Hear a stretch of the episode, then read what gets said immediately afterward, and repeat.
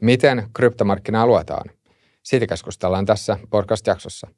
Mun nimi on Rami Kurma ja vieraana on osakeanalyytikko Olli Koponen. Tervetuloa CoinMotionin kanavalle.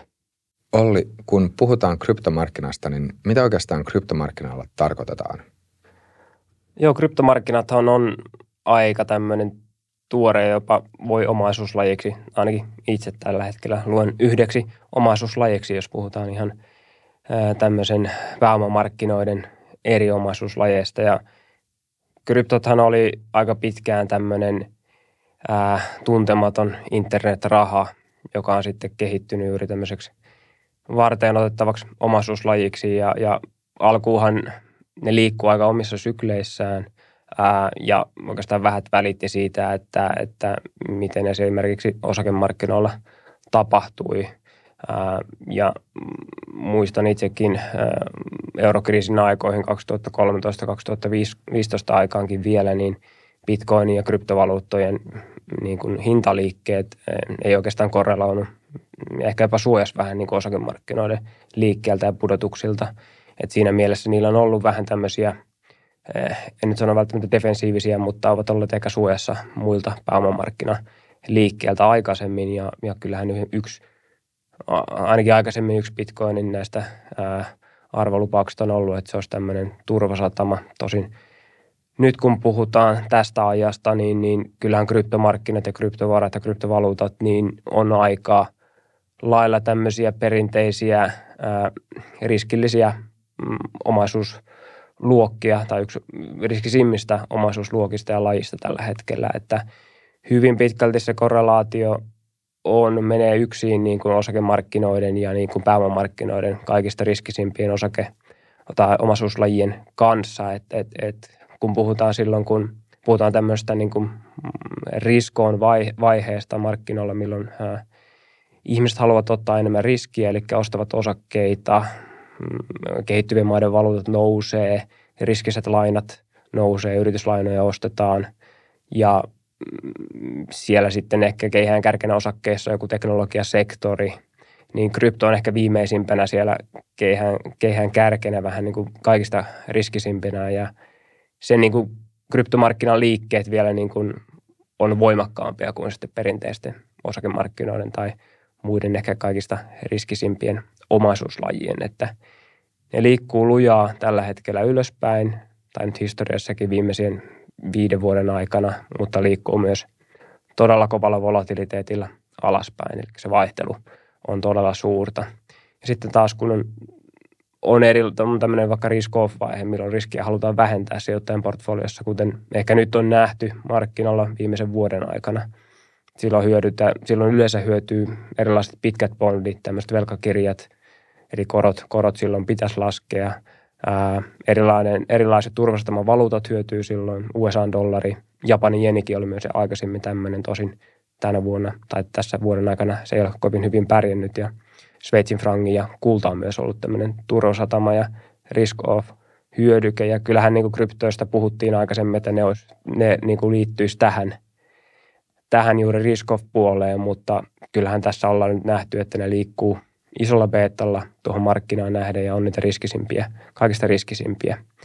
Ehkä nyt tässä niin kuin, ää, viimeisen vuoden aikana on ollut vähän erilainen tilanne myös markkinoilla, puhutaan pääomamarkkinoista, niin, niin että meillä on tullut oikeastaan 15 vuoden matalan inflaation tai laskevan inflaation tai deflaation jälkeen aika merkittäväkin inflaatiota ja, ja niin kuin aika moni, moni omaisuuslaji, oikeastaan melkein kaikki on laskenut tässä viimeisen vuoden aikana ja melkein ainoampia turvasatamia on ollut tuo USA-dollari. Ja totta kai kun kaikkia hyödykkeitä, mitä, mitä ehkä, ehkä niin kryptomark- tai kryptovaratkin on erilaisia hyödykkeitä, niin, niin niitä hinnoitellaan USA-dollarissa. Jos se vahvistuu, niin totta kai se toinen assetti sitten usein, usein niin kuin heikkenee. Ja tämä nyt on ollut aika, aika karua aikaa muutenkin, mutta etenkin sitten totta kai, kuten sanoin, niin äh, nämä liikkuu niin, niin paljon enemmän kuin sitten vielä nuo osakkeet ja isommalla volatiliteetillä, niin kryptoissa sitten ja ollut etenkin aika, aika raa, raaka viimeinen, viimeinen vuosi. Voisi itse asiassa tuohon vielä tarttua, kun just sanoit, että, että nyt kryptomarkkinatkin on jossain määrin alkanut korreloimaan enemmän osakemarkkinoiden kanssa, niin mistä tämä muutos, muutos johtuu? Et miksi, miksi oli niin, että kryptot vielä muutama vuosi sitten lainausmerkeissä eli tämmöistä vähän omaa elämää ja miksi, miksi nyt se on, että miksi, miksi tämä tilanne on muuttunut? Niin, äh, varmasti valtavirrassa ja perinteisessä finanssimaailmassakin nähtiin, että täällähän tehdään aivan valtavia tuottoja. Ja se alkaa nopeasti kiinnostamaan ihmisiä. Uudet teknologiat, uudet innovaatiot, missä on mahdollisuuksia tehdä valtavia tuottoja ja varmasti myöskin eräänlaiset, niin kuin, en nyt sano rikolliset, mutta niin kuin, ää, tästä hypestä hyötyjät varmasti näki myös tilaisuuden siinä, että, että tämä on ihmisiä kiinnostava ala ja, ja tällä on tehty, tai nämä hinnat on noussut näissä aika voimakkaasti ja tänne voi tehdä aika helposti erilaisia projekteja, järjestelmiä ja näitä kryptovaroja luoda aika helposti, että varmasti osittain tämmöinenkin, tämmöinenkin ehkä vähän shady toimintakin on, on sitä luonut lisää sitä kiinnostusta tonne. Ja mm, totta kai, kun puhutaan teknologiasta ja innovaatiosta, niin meillähän on aika moni varmaan tietää sen Gardnerin hypekäyrän, missä niin kuin ensin innovaatio tulee tai sitten lähdetään viemään eteenpäin, niin, niin se, se odotukset sitä kohtaan ei ole kovinkaan suuret ja aika moni innovaatio ja teknologia jo siinä vaiheessa vähän niin kuin kuolee pois. Ja se innovaation ensimmäinen vaihe, kun odotukset kasvaa, sehän on todella nopea, nousee nopeasti hyvin korkealle tasolle, tasolle. Ja jos puhutaan tällä hetkellä ehkä missä niin kuin kryptomarkkinat ja sen osa, osa-alueet on, niin on ehkä siellä hypekäyrän huipulla tai ehkä jopa lähtenyt laskemaan sieltä hypekäyrältä alaspäin kohti sitä pettymystä, joka tulee sitten, kun, kun päästään sen, sen hypekäyrän päälle. Ja tuo ehkä niin kuin viimeiset viisi vuotta on ollut sitä innovaati- innovaation ja teknologian hyvien puolien ja mahdollisuuksien esiin tuomista. Todella paljon tullut erilaisia projekteja kryptojen markkinoille. Ja nyt sitten ehkä, ehkä ollaan siinä laskuvaiheessa kohti sitä, niin kuin puhutaan pettymyksien aallon pohjastakin jopa, että ne odotukset laskee liian alhaiselle tasolle verrattuna sitten, mikä se tulevaisuuden potentiaali oikeasti on.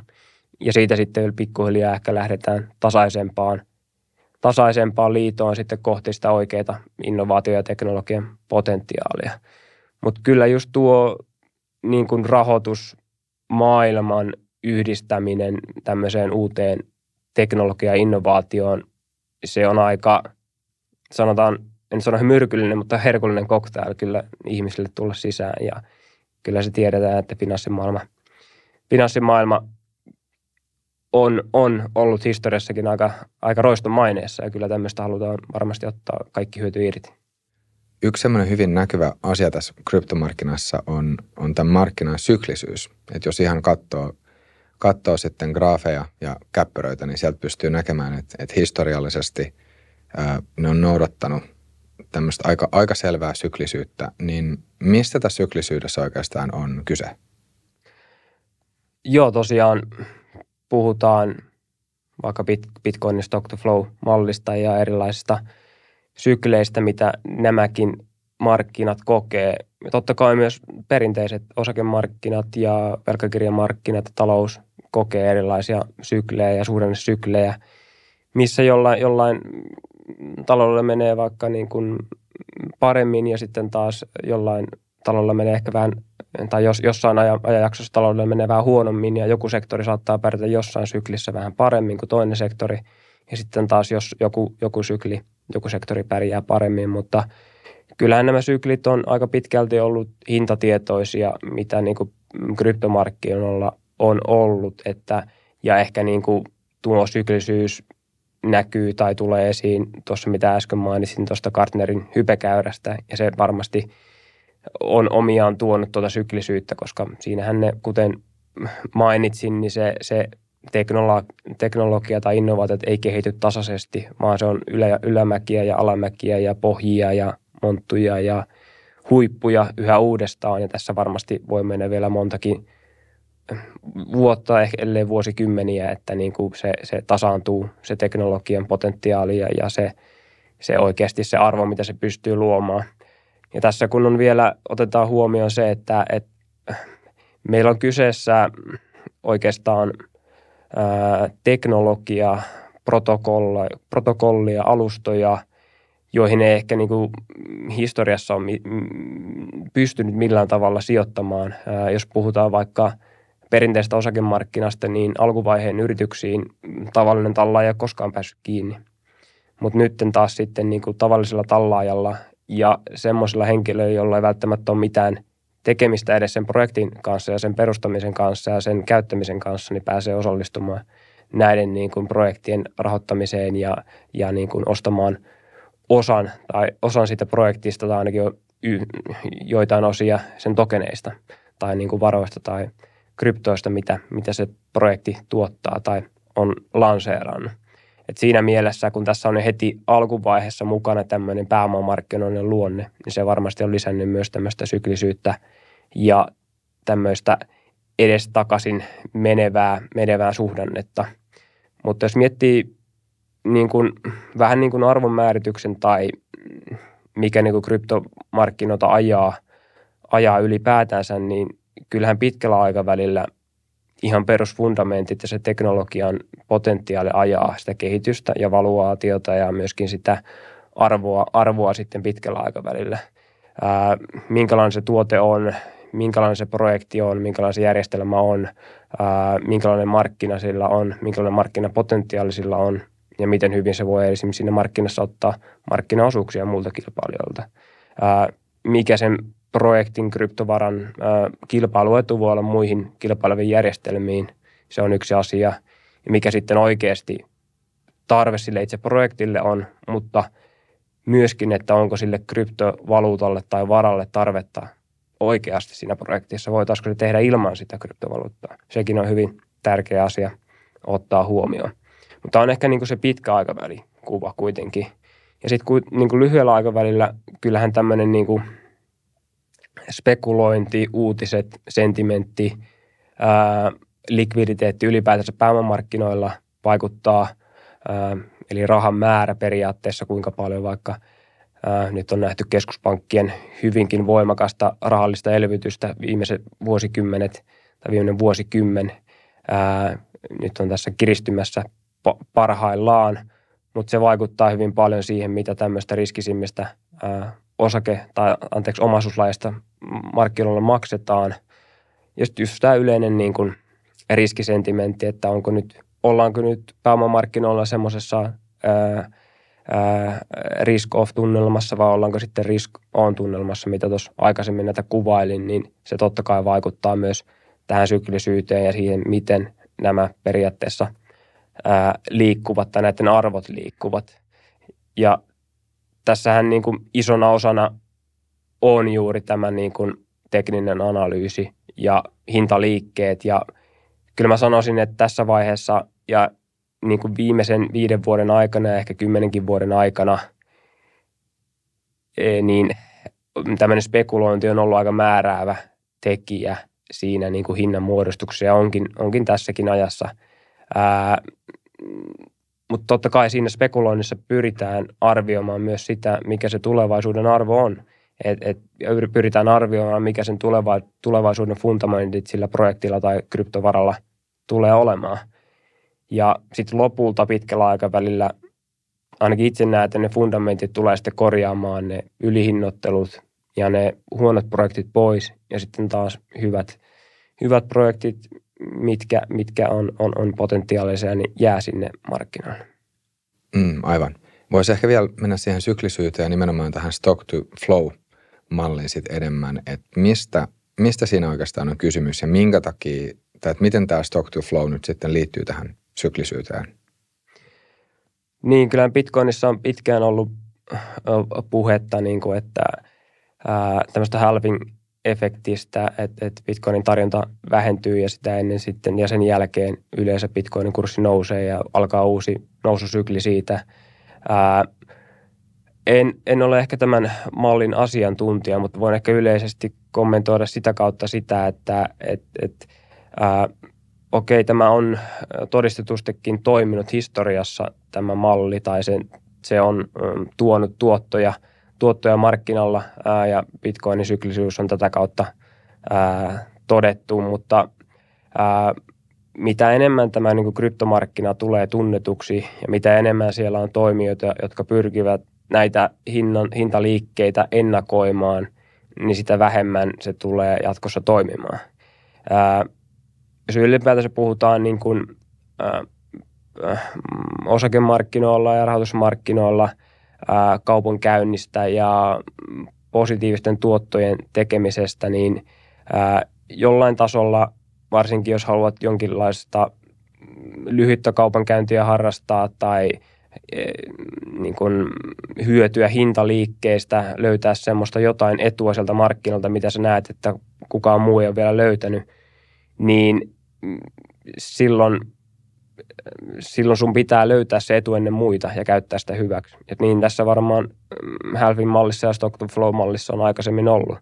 Mutta sitten kun kaikki sen tietää, niin se pikkuhiljaa alkaa se etu siltä markkinalta ja se periaatteessa se mark, sen mallin tuoma, tuoma hyöty ja se, se niin kuin hinnan muodostus häviämään ja pikkuhiljaa se laskee lähelle nollaa. Sitten se periaatteessa jonkinlaisen strategian tai mallin tuotto sitten pitkällä aikavälillä, jos yhä useampi sitä tietää.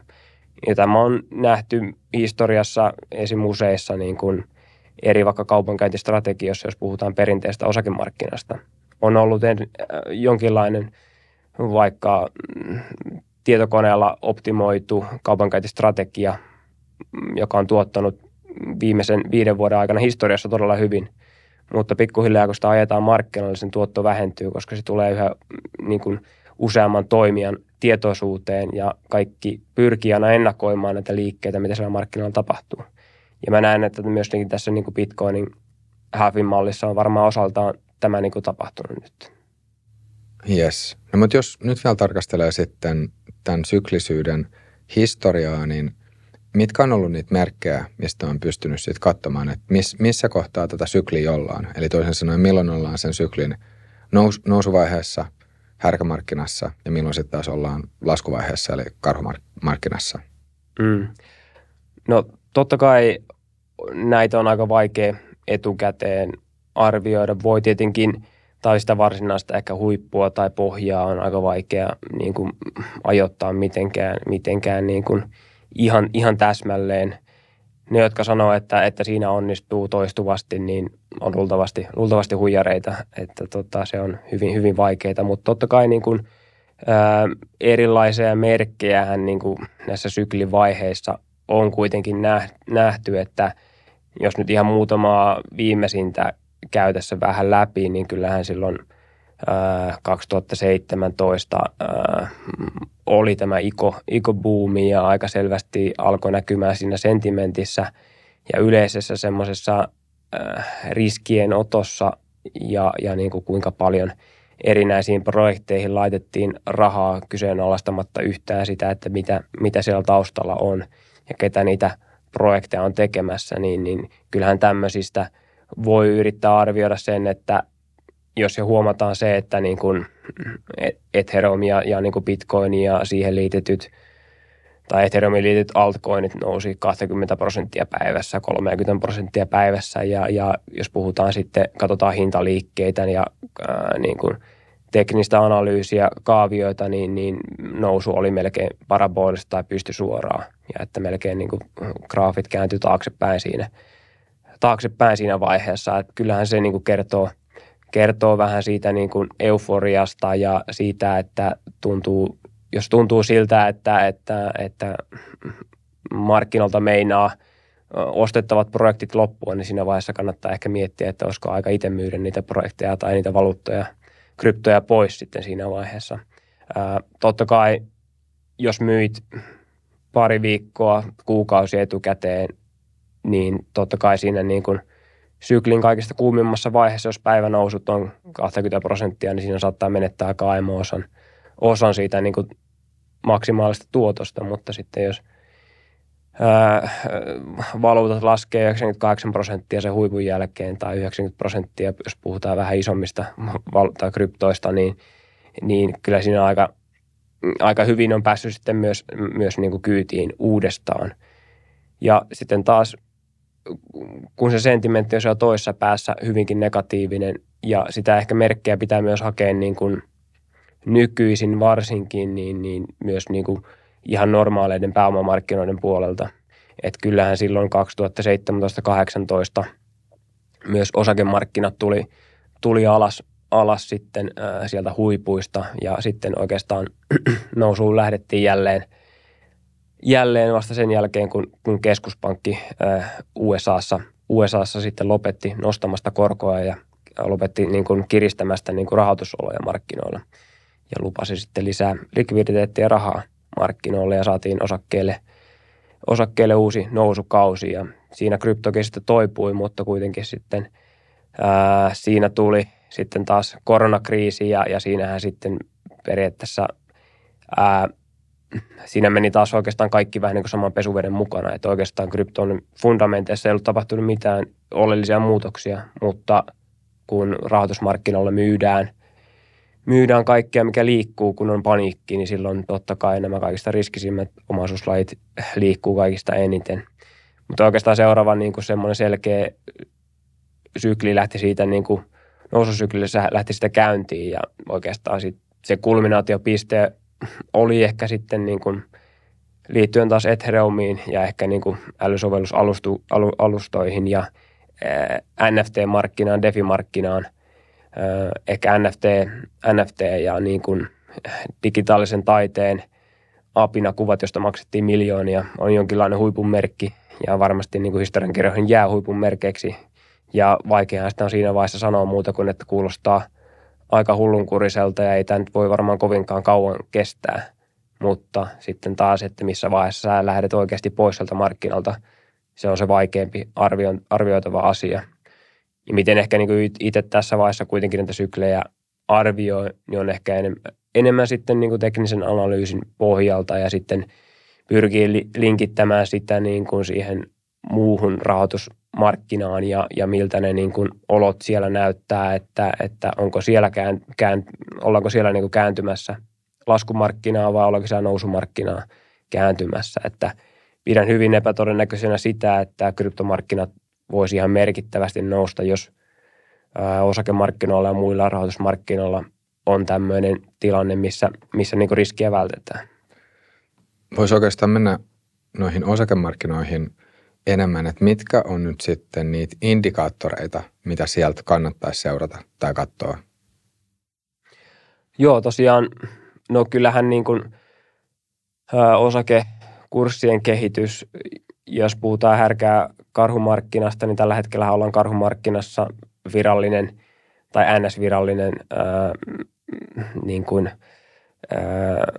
virallinen niin kuin tämmöinen merkki siitä, että ollaan karhumarkkinassa on, kun osakekurssit on laskenut tai osakeindeksit on laskenut 20 prosenttia huipuistaan. Ja tällä hetkellä siinä ollaan ja esimerkiksi Nasdaq-indeksi on noin 30 prosenttia laskenut huipuistaan. Et, et niiden niin kuin liikkeitä ja, ja mahdollisia käänteitä on hyvä arvioida yhdessä tietenkin myöskin kryptomarkkinoiden käänteiden kanssa. Ää, korot vaikuttaa hyvin pitkälti siihen, siihen ja myöskin keskuspankkien ohjauskorko ja keskuspankkien toimet ylipäätänsä tässä viimeisen kymmenen vuoden aikana on vaikuttanut siihen, mihin, mihin suuntaan markkinoilla raha liikkuu. Ja nythän keskuspankit on kautta maailman ää, kiristämässä rahapolitiikkaa, nostamassa korkoja, mikä nostaa sitten diskontoarvoja eli tuottovaatimuksia ää, markkinalla. Ja mitä korkeampi tuottovaatimus, niin sitä alhaisempia nämä osakkeiden ja vaikka kassavirtaa pitkälle tulevaisuuden tuottavien omaisuuslajien arvot on. Et, et, Tämä on sinänsä myrkkyä tällä hetkellä niin kuin riskisille omaisuuslajeille tämä, tämä niin kuin, vähän niin kuin turvallisten korkosijoituksien ö, koron nousu, koska nykyään sä saat USA 10-vuotisesta velkakirjasta semmoisen 4 prosenttia korkoa, taattua korkoa periaatteessa, koska – on hyvin epätodennäköistä, että USA-valtio ei pystyisi maksamaan sinulle sitä 4 prosentin korkoa ja sitä pääomaa takaisin jossain vaiheessa, jos nyt jätetään erilaiset, erilaiset tota, dystopia kuvitelmat pois tästä, mutta itse asiassa on ihan, ihan varmuuden vuoksi vielä hyvä tarkentaa, että 4 prosenttia missä ajassa? Ää, 10, tai siis vuosittainen korko on 4 prosenttia, että periaatteessa ää, saman saa myöskin sitten jo, jo niin kuin lyhyemmillä, koroilla tai lyhyemmillä korkopapereilla, mutta USAsta puhutaan ylipäätänsä vähän tämmöisenä niin kuin turvasatamana ja jos sen kymppivuotisesta velkakirjasta, joka on tämmöinen yleinen, niin kuin, yleinen korkopaperivelkakirja tuolla markkinoilla, jota pidetään, pidetään hyvänä vaihtoehtona niin kuin riskisille omaisuuslajeille. Jos siitä saa 4 prosenttia, niin, niin se on oikeasti todella houkutteleva tuotto eri, eri toimijoille, että mieluummin, ää, mieluummin voi olla, että useat sijoittajat sijoittaa siihen kuin sitten osakkeisiin, jossa on riskinä vielä se, että ne jatkaa laskuaan. Ja, ja tota, nythän oikeastaan viimeisen kymmenen vuoden aikana, kun se, meillä on se korkomarkkina ollut niin alhainen, niin sijoittajien on pitänyt hakea vähän niin kuin ylimääräistä riskiä jostain muualta. On saatu nollan prosentin korkoa näistä, näistä velkakirjoista, eli siinä ei ole voinut pitää kovinkaan hyvin rahaa, koska se ei tuota mitään. On siirrytty osakkeisiin, on siirrytty kiinteistöihin, on siirrytty kryptoihin – ja nyt kun se korko nousee, se raha valuu sieltä pois ja jossain vaiheessa siirtyy sinne velkakirjamarkkinoille. Et me vähän niin kuin, me vähän niin kuin tällä hetkellä palaudutaan normaaliin tilanteeseen, mitä se ei ole tässä niin kuin viimeisen kymmenen vuoden aikana ollut, koska meillä ei ole ollut inflaatiota.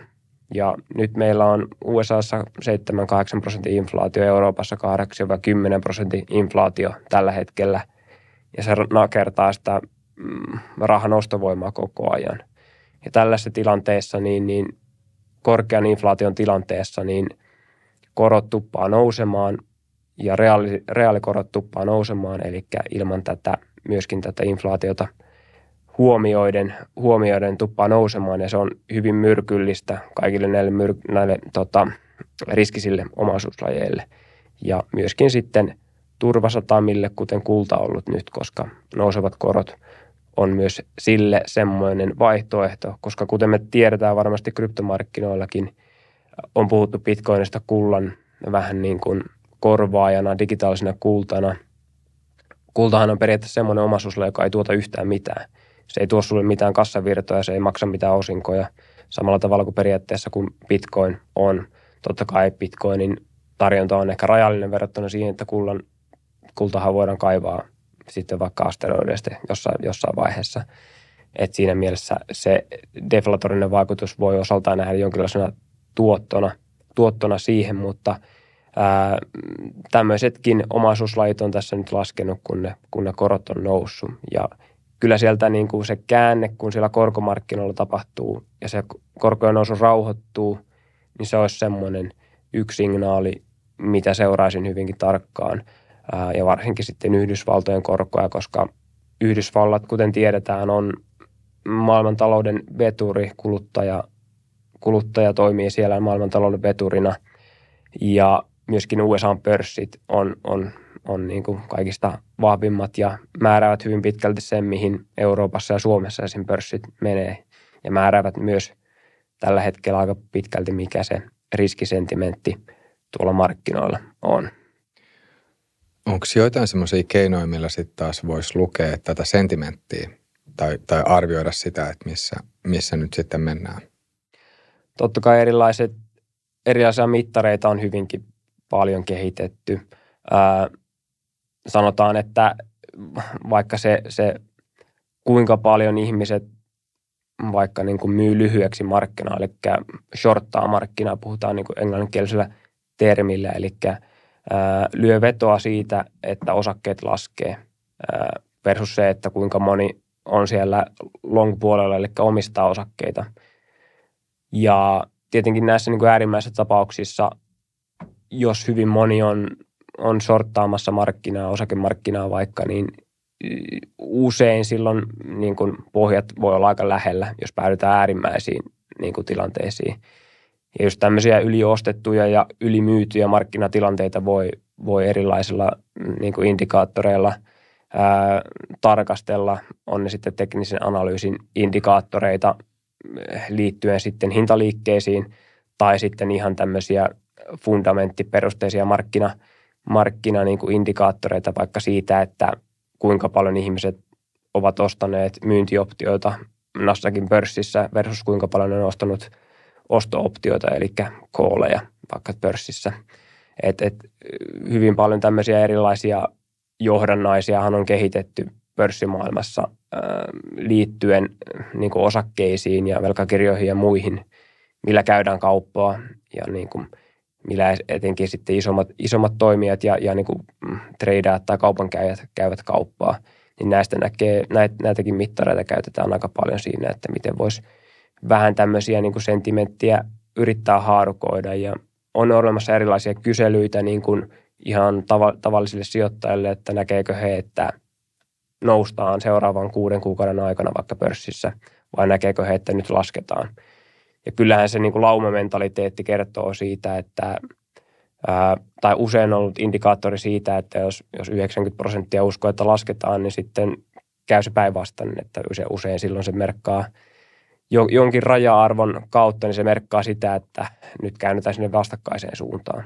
Että kyllähän tämä niin kuin markkinatoiminta on joissain tapauksissa aika paljon tämmöistä kontraamista, eli vastavirtaan menemistä. Että, että mennään sen yleisen mielipiteen ja varsinkin sitten uutisvirran niin kuin vastaan, että, että silloin kun on paniikki kadulla, niin kyllähän silloin pitäisi usein, usein olla itse sitten siellä ostolaidalla, eikä sitten ainakaan myydä sitten samaan aikaan kuin muut, ellei ole sitten pakotettu tarve.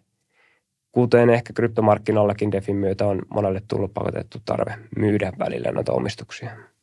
Mm, aivan. No entä sitten jos tarkastellaan tämmöisiä kryptospesifisiä indikaattoreita ja erityisesti sitten on-chain-analytiikkaa, niin miten sitä voisi lähteä avaamaan? No joo, kyllähän mm, varmasti niin kuin, jos miettii ihan projekteja ja kryptovaluuttoja ylipäätänsä, niin kyllähän varmasti niin kuin erilaisia mittareita on olemassa ja et, varmasti niin kuin ehkä yksinkertaisin on miettiä sitä transaktioiden määrää siellä, siellä verkossa ja, ja – sitä kautta miettiä sitä niin kuin käyttäjien määrää tai nodeen määrää siellä verkossa, kuinka paljon niitä ylipäätänsä on ja miten nämä niin kuin parametrit kasvaa siellä verkossa. Tämä on tietenkin sitten riippuvainen siitä vähän, että minkälainen se järjestelmä tai kryptovaluutta on sitten, mitä pyrkii seuraamaan, seuraamaan ylipäätänsä. Sitten jos miettii, ei ehkä niin, niin, niin kuin projektikohtaisesti ja miettii ehkä kryptomarkkinan kautta, niin kyllähän niin kuin, vähän niin kuin siitä, siitä niin kuin markkinasentimentistä ja, ja niin kuin syklivaiheesta kertoo myös se, että kuinka paljon vaikka niin kuin nykyään voi seurata vaikka sitä, kuinka paljon näissä DeFi-protokollissa on varallisuutta sisällä ja kuinka paljon se on, on kasvanut ja mikä se vaikka se kasvun kulmakerroin on. Ja samoin myöskin sitten juuri tämä niin kuin NFT-markkina liittyy tietenkin osaltaan tähän niin kuin DeFiin. Tämä varmasti ö, sisältyy näihin lukuihin, mitä sitten voi, voi Defi, DeFistä niin kuin saada ulos, mutta ö, varsinkin tämmöiset niin kuin nopeat nousut niin kuin pitkäkestoisen nousun jälkeen varmasti on aika hyviä semmoisia indikaattoreita tuolla, tuolla niin kuin kryptomarkkinan sisällä vähän niin kuin sitä sentimenttiä peilaamaan ja vähän sitä, että missä vaiheessa sykliä, sykliä ollaan. Ja totta kai sitten niin kuin erilainen pörssidata on aika hyvää, hyvä myöskin äh, mittari siitä vähän, että, että kuinka paljon käydään vaikka kauppaa ja, ja niin kuin, mm, miten paljon rahaa on sitten itse protokollissa ja vaikka niin kuin kylmänä jossain säilytyksessä versus, että mitä, miten paljon on pörsseissä. Ja tähän liittyy myös se sitten, että mikä oikeasti on se projektin ja valuutan tarjonta ja niin kuin kysyntä tasapaino ja myöskin se, että mikä se ää, lopullinen tarjonta kautta se, se niin kuin vapaana oleva tarjonta on. Sitäkin voi yrittää jollain tasolla arvioida. On sitten myöskin jotkut pyrkinyt arvioimaan. Niin itse asiassa mitä, mitä se indikoisi, jos sitten kryptoja liikkuu kylmälompakoista tai tämmöisestä inaktiivisesta osoitteista pörsseihin ja vastaavasti, mitä se indikoisi, jos, jos liike, liikehdintä on toiseen suuntaan? Niin, varmaan se, että kun raha tai tämä niin valuuttoja ja kryptoja liikkuu pörssin sisään, niin varmasti jotain niin kuin muutosta on tapahtunut. Sitten se pitää tietenkin suhteuttaa varmaan siihen hintaan ja, ja niin kuin vähän siihen markkinatilanteeseen, missä ollaan. Jos me nähdään, että, että valuuttoja siirtyy kylmistä osoitteista kryptopörssien osoitteisiin siinä vaiheessa, kun hinta on viimeisen kolmen vuoden aikana noussut 1500 prosenttia, niin olisin ehkä vähän huolissani siitä, että, että minkälaista myyntipainetta siellä on niin oikeasti tulossa niin kuin lähiaikoina, varsinkin jos se tulee vielä semmoista osoitteita, osoitteista, mitkä on oikeasti ollut inaktiivisia niin kuin viimeisien vuosien aikana. Totta kai jos joku, joka koko ajan siirtelee edes takaisin varoja mm, kryptopörssiä vaikka eri lompakoiden välille, niin sillä ei välttämättä ole niin isoa merkitystä. Totta kai tässäkin vaikuttaa sitten se, se koko, onko se joku valas, joka näitä liikkeitä tekee, vai onko se joku pienempi tekijä, joka näitä liikkeitä tekee. Myöskin se tietenkin, että voiko se olla vaikka mm, tämän kryptovaluutan järjestelmän avaintekijöistä, joka näitä liikkeitä tekee. Ja sekin on yksi semmoinen, vähän niin kuin puhutaan mm, perinteisessä rahoitusmaailmassa ää, niin kuin sisäpiirin kaupankäynnistä. Että sitähän säännöstellään hyvin tarkasti, että miten saa myydä ja ostaa. Mutta sitten taas täällä meillä villissä lännessä niin ei oikein ole oikein sääntöjä vielä hirveästi, mutta kyllähän se markkina – ja yhteisö rankaisee, jos tämmöistä vähän niin kuin vilpillistä käytöstä on havaittavissa ja kuitenkin niin fiksua porukkaa, että ne osaa seurata niitä, seurata niitä osoitteita, jos ne on tiedossa, että kenellä, kenellä on vaikka projektivetäjällä näitä on. Mutta niin summattuna sanoisin, että se pitää suhteuttaa aika pitkälti siihen, että missä markkinatilanteessa ollaan. Että tietenkin jos vetää pois pörssistä, pörssistä ää, paljon varoja kylmään lompakkoon säilytykseen, niin totta kai se niin kuin, ää, vähentää sitä ää, myynnissä olevaa tarjontaa. Ja se voi indikoida myös sitä, että, että voi olla nousupainetta, nousupainetta tiedossa sitten, sitten niin kuin sille kryptovaluutalle, mutta sekin, että jos silloin ollaan jo noustu aika merkittävästi versus se, että silloin ollaan tultu alas 80 prosenttia huipuista, niin varmasti niin kuin on erilainen viesti kuitenkin. Mm, aivan. No sitten Bitcoin-dominanssi on tämmöinen yksi merkittävä termi, mikä olisi myös hyvä avata, niin mitä, mistä siinä oikeastaan on kysymys ja mitä, mitä tämä Bitcoin-dominanssi nyt sitten kertoo? Joo, Bitcoinin ja ää, muiden varojen tämmöistä flippaamisesta, flippeningistä on puhuttu niin pitkään kuin Bitcoinin lisäksi on ollut muitakin kryptovaluuttoja tai varoja olemassa. Ja periaatteessahan se suhde kertoo sen, että kuinka iso osa niin tuosta kryptomarkkinan arvosta on Bitcoinilla ja kuinka iso osa on sitten kaikilla muilla, muilla niin tokeneilla, valuutoilla ja kryptovaroilla. Ja sehän on ollut, onko se tällä hetkellä jossain 40 hujakoilla – ja yleisesti se on mennyt aika pitkälti niin, että kun on mm, hyvinkin hilpeä meno ja meno niin kuin kryptomarkkinoilla ja erilaiset, erilaisia projekteja tulee, ää, ollaan siinä hyvässä noususyklissä, niin se Bitcoinin dominanssi silloin laskee. Ja näiden niin kuin muiden ää, kryptovarojen ja ehkä sitten ää, erilaisten – pienempien altcoinien arvot nousevat, koska mm, ne on paljon riskisempiä niin kuin, valuuttoja kryptomarkkinalle verrattuna sitten bitcoiniin, jota, jota pidetään niin kuin periaatteessa niin kuin kryptomarkkinan kaikista turvallisimpana vaihtoehtona.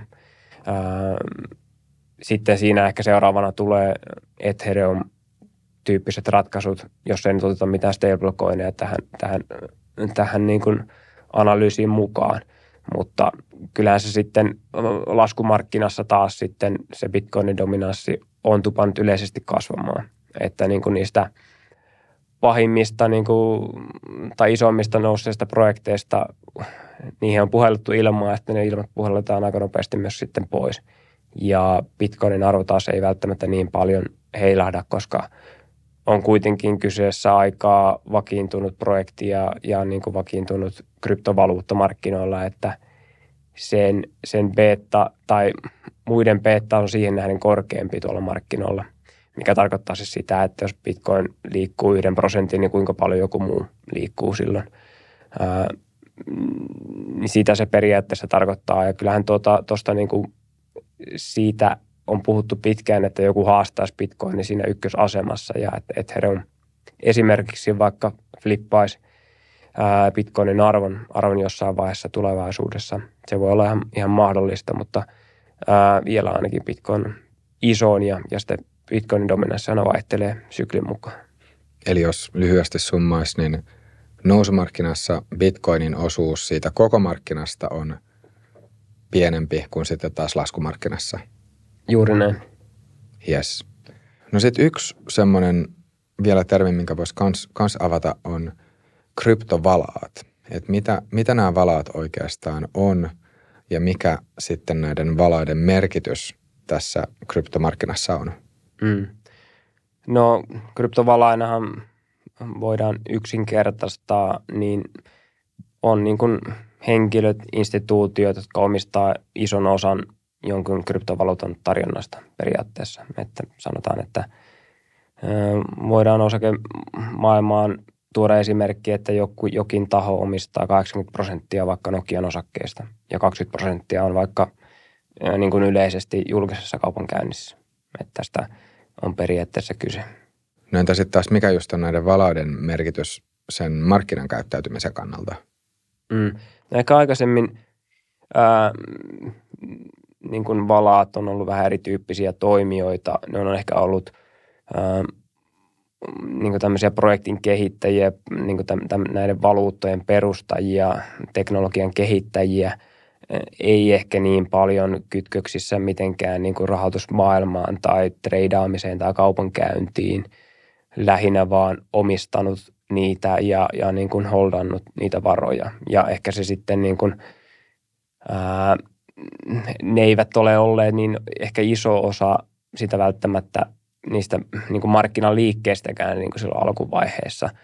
Kun taas nyt sitten ehkä se valaiden koostumus on, on hieman erilaisempi, että, että nyt sitten e, valaita ei ole niin kuin pelkästään sitten ne ää, projektin kehittäjät ja perustajat, joilla on sitten alusta asti ollut iso, iso niin kuin omistus, vaan sitten sinne on tullut erilaisia rahastoja, instituutioita, ää, isoja kaupankäyjiä ja välttämättä se, se niin kuin valaan vala, valaan ei tarvitse välttämättä edes ää, omistaa isoa osaa siitä niin kuin kokonaispotista, kunhan se vaan pystyy tekemään, sanotaanko markkinaliikkeitä sillä omalla positiollaan.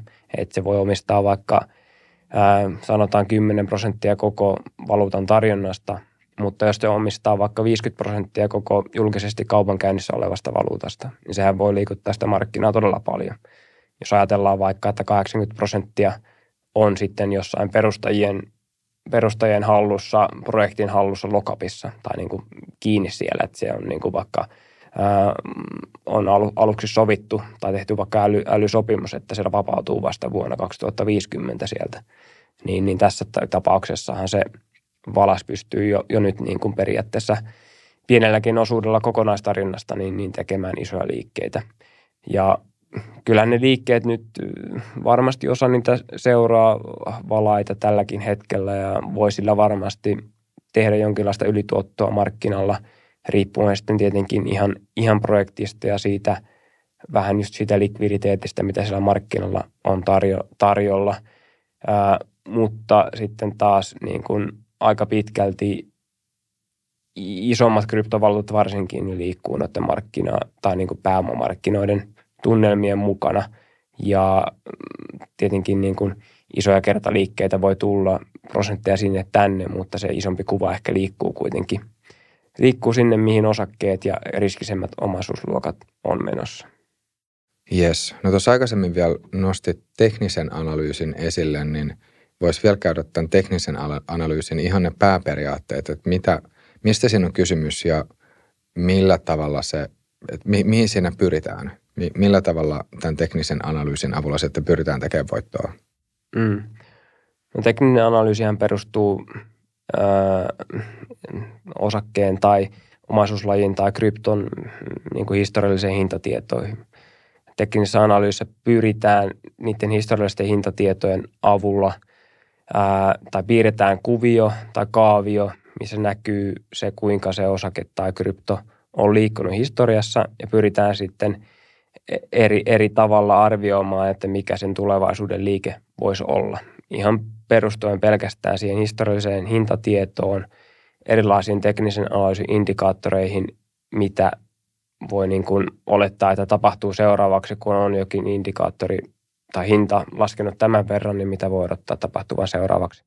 seuraavaksi. Ja myöskin sitten ihan pelkästään sen ää, niin kuin teknisen analyysin kuvion avulla pyrkiä niin kuin havaitsemaan erilaisia trendejä siitä liikkeestä. Eli vaikka onko osake nyt laskevassa trendissä vai onko se nyt nousevassa trendissä, niin sen pystyy yleisesti niin kuin teknisen analyysin tai hinta, hinta niin kuin, hinnan perusteella arvioimaan siitä, että yleensä niin kuin nousutrendissä meillä on hinnalla nousevia pohjia sekä sitten korkeampia huippuja. Eli se liikkuu, yleensä liikkuu semmoisessa sahaavassa liikkeessä ylöspäin ja tekee niin kuin korkeampia huippuja ja nousevia, nousevia pohjia. Sitten taas laskutrendissä periaatteessa mennään usein niin semmoista sahavaa liikettä alaspäin, missä on alempia pohjia sekä sitten myöskin alempia huippuja. Ja periaatteessa tämä on niin kuin ehkä se kaikista niin kuin helpoin tapa ymmärtää ja myöskin hyödyntää niin kuin teknistä analyysiä.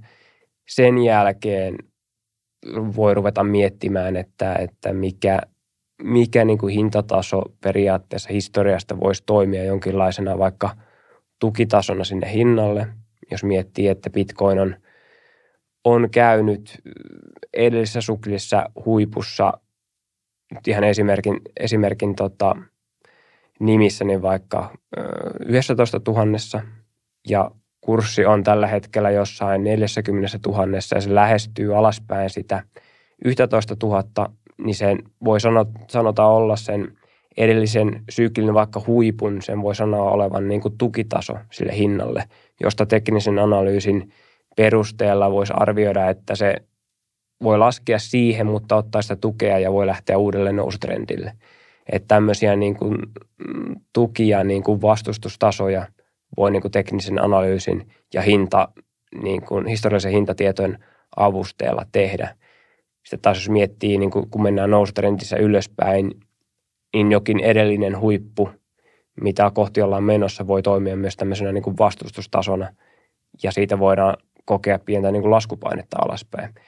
Et, et, Tämä on niin kuin ihan, ihan se perus, perusmalli ja näiden pohjalta periaatteessa huippujen, huippujen ja sitten myöskin pohjien perusteella pystytään esimerkiksi piirtämään trendiviivoja ja erilaisia niin kuin malleja, malleja, mihin, mihin niin kuin, ää, liike voisi periaatteessa seuraavaksi niin kuin markkinoilla kehittyä. Näitä voi käyttää niin kuin tukena, kun tekee niin kuin erilaista niin kuin fundamenttianalyysiä. Sanotaan vaikka, että sä arvioit, että joku projekti on todella hyvä, sillä on hyvä tiimi vetämässä, sillä on hyvä token, tai niin kuin valuuttamalli, governance toimii, hallinto toimii siis, ja, ja niin kuin hyviä tukijoita ja sijoittajia taustalla.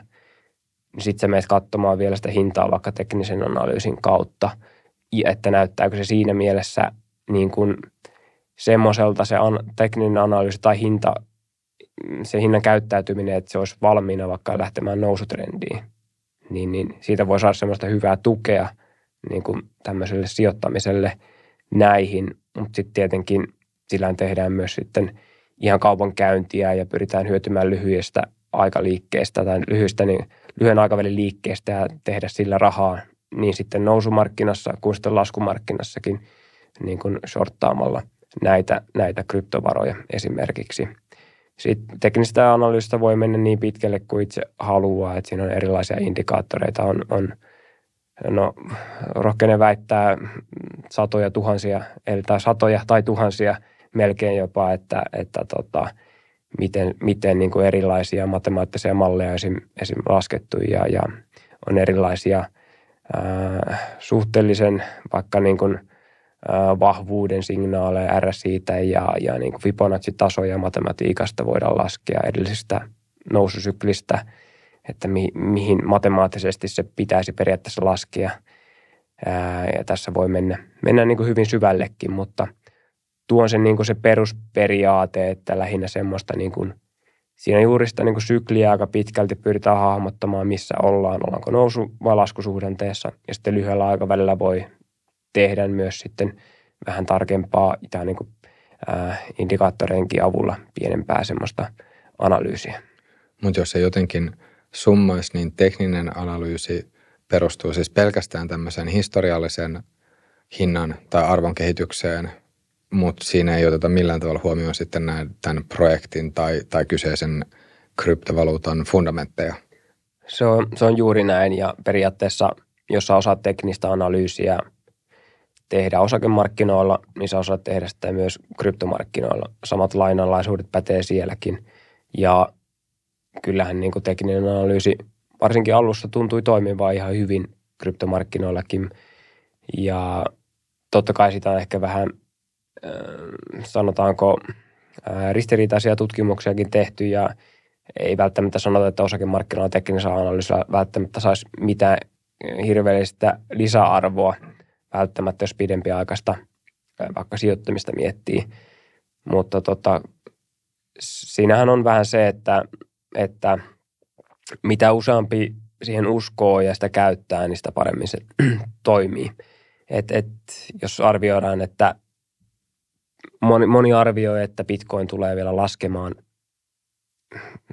11 tuhanteen ja siinä vaiheessa kaikki ihmiset haluaa ostaa sen, ostaa sitä bitcoinia, koska ne ajattelee, että se ottaa sitä tukea ja lähtee sitä nousemaan, niin – totta kai mitä useampi tätä tektaa niin kuin metodia käyttää, niin sitä useampi sitä ostaa ja sitä varmemmin se nousee. Et siinä on vähän semmoinen itseään ruokkiva, ää, itseään ruokkiva vähän niin kuin, tämmöinen niin kuin kierto, kiertorata, mutta tota, sitten taas näissäkin, näissäkin, kuten sanoin aikaisemmin, niin jos jokin on toiminut historiassa, niin se ei välttämättä toimi niin kuin enää tulevaisuudessa, koska sitten näitä tämmöisiä helppoa lounata tai etuja pystyt tai pyritään hyödyntämään ja sitten pikkuhiljaa ne minimoituu tuolla markkinalla. Ja sitten voi olla, että se lopulta enää laskekaan sinne 11 000, vaan se ottaa jonkun välipompun siitä ja sä menet panikissa ostamaan sitten siitä välipompusta, sitä laskee uudestaan vielä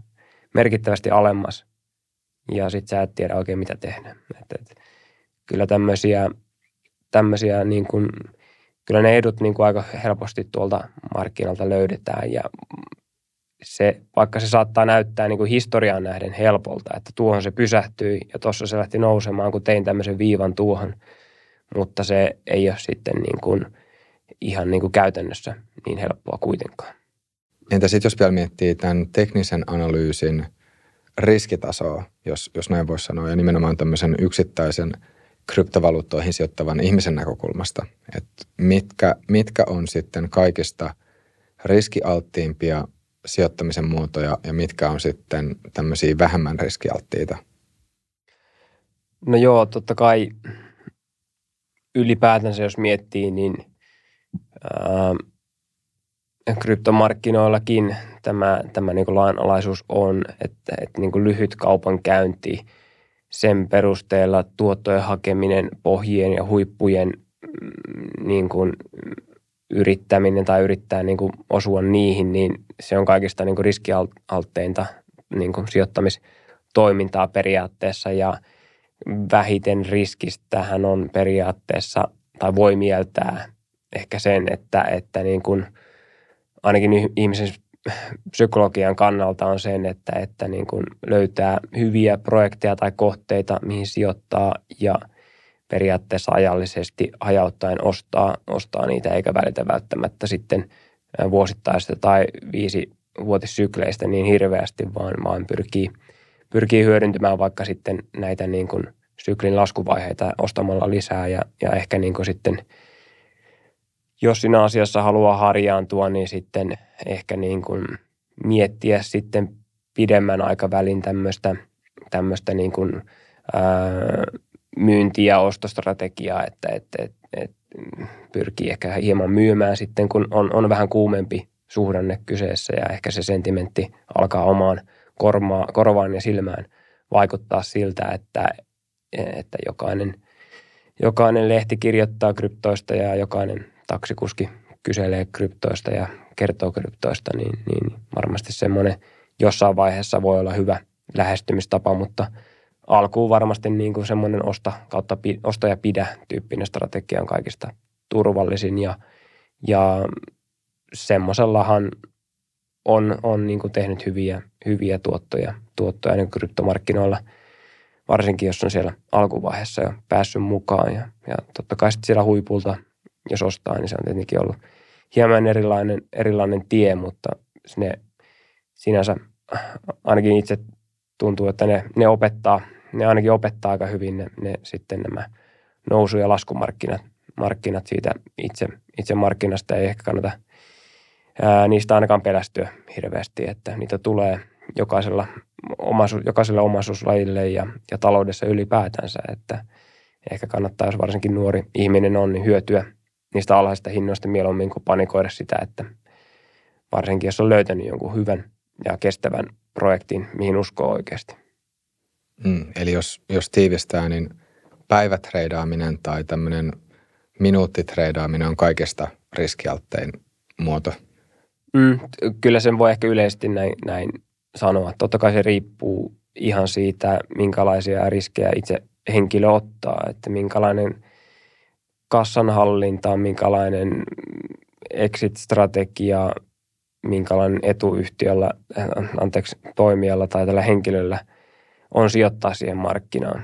Et, et voi sitten, se voi olla hyvinkin tuottosaa ja aika vähän riskistä siinä mielessä, että, että tota, sulla voi olla joku rajattu riski, mitä sä oot valmiina ottaa, ja sulla on sitten joku rajattu tuotto vaikka, mitä sä otat sieltä markkinalta, niin siinä mielessä se voi olla aika vähän riskistäkin siinä, tälleen, tälleen ajateltuna, mutta puhutaan yleisesti niin treidaamisesta ja luhujasta kaupankäynnistä, niin kyllähän siinä isoin osa häviää rahaa. Et siinä mielessä kokonaisuutta ajatellen, niin se, on, se voi olla, tämä onkin hyvinkin tälleen riskistä.